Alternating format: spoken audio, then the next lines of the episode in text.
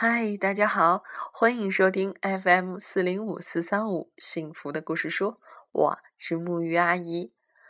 今天是二零一四年的最后一天，过了今天晚上就是二零一五年了，所以我要在今天的晚上为大家送上一个很幸福的故事，这就是来自德国 Home Haen 的好朋友。由王真心翻译。好，现在故事开始。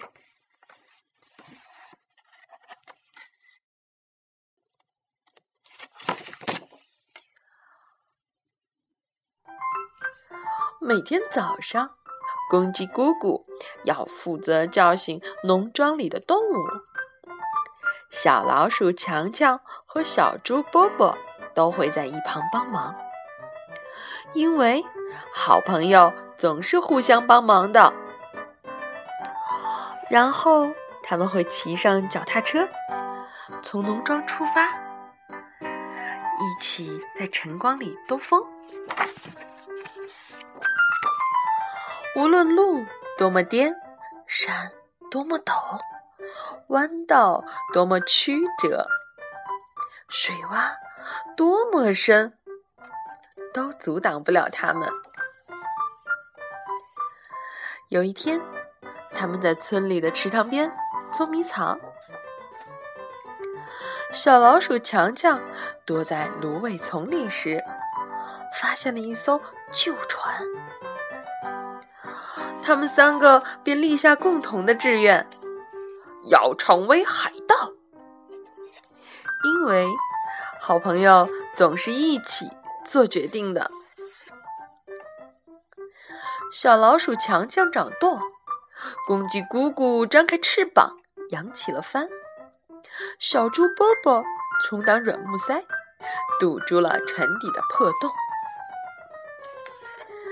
他们就这样在宽阔的水面上航行冒险。一天下来，他们觉得自己变得更大胆、更勇敢了。他们征服了整个池塘，可是饥饿还是把他们赶回到岸上。本来他们想钓鱼来吃，可是肚子咕噜咕噜叫的好大声，把鱼儿都吓跑了。他们只好去采樱桃。他们把采到的樱桃分着吃，一颗分给小老鼠强强，一颗分给公鸡姑姑，两颗分给小猪波波。就这样，一直分下去。小老鼠强强没什么意见，不过公鸡姑姑觉得不公平，所以。他又分到了所有的樱桃核，因为好朋友总是要公平对待的。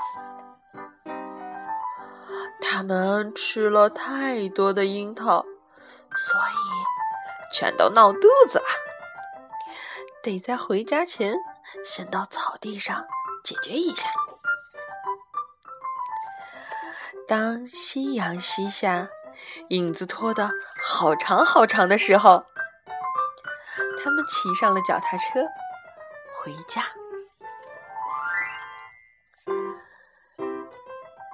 在鸡舍后面水桶旁边，他们三个发誓要一辈子做朋友，因为好朋友是永不分离的。他们说，那天晚上。他们打算在小老鼠强强家睡觉，可是公鸡姑姑被卡在洞口了。于是他们又决定到小猪波波家去过夜。不过小老鼠强强的鼻子太灵敏了，它不想睡在猪舍里。最后，公鸡姑姑提议到鸡舍的木杆上睡觉。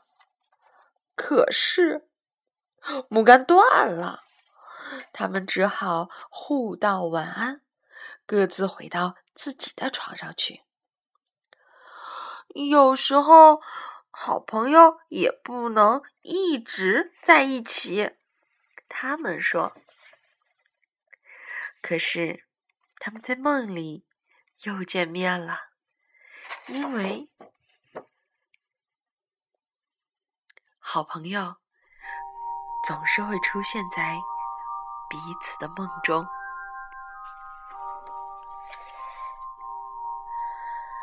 好啦。这个欢乐的故事、幸福的故事、幽默的小故事，到这里就结束啦。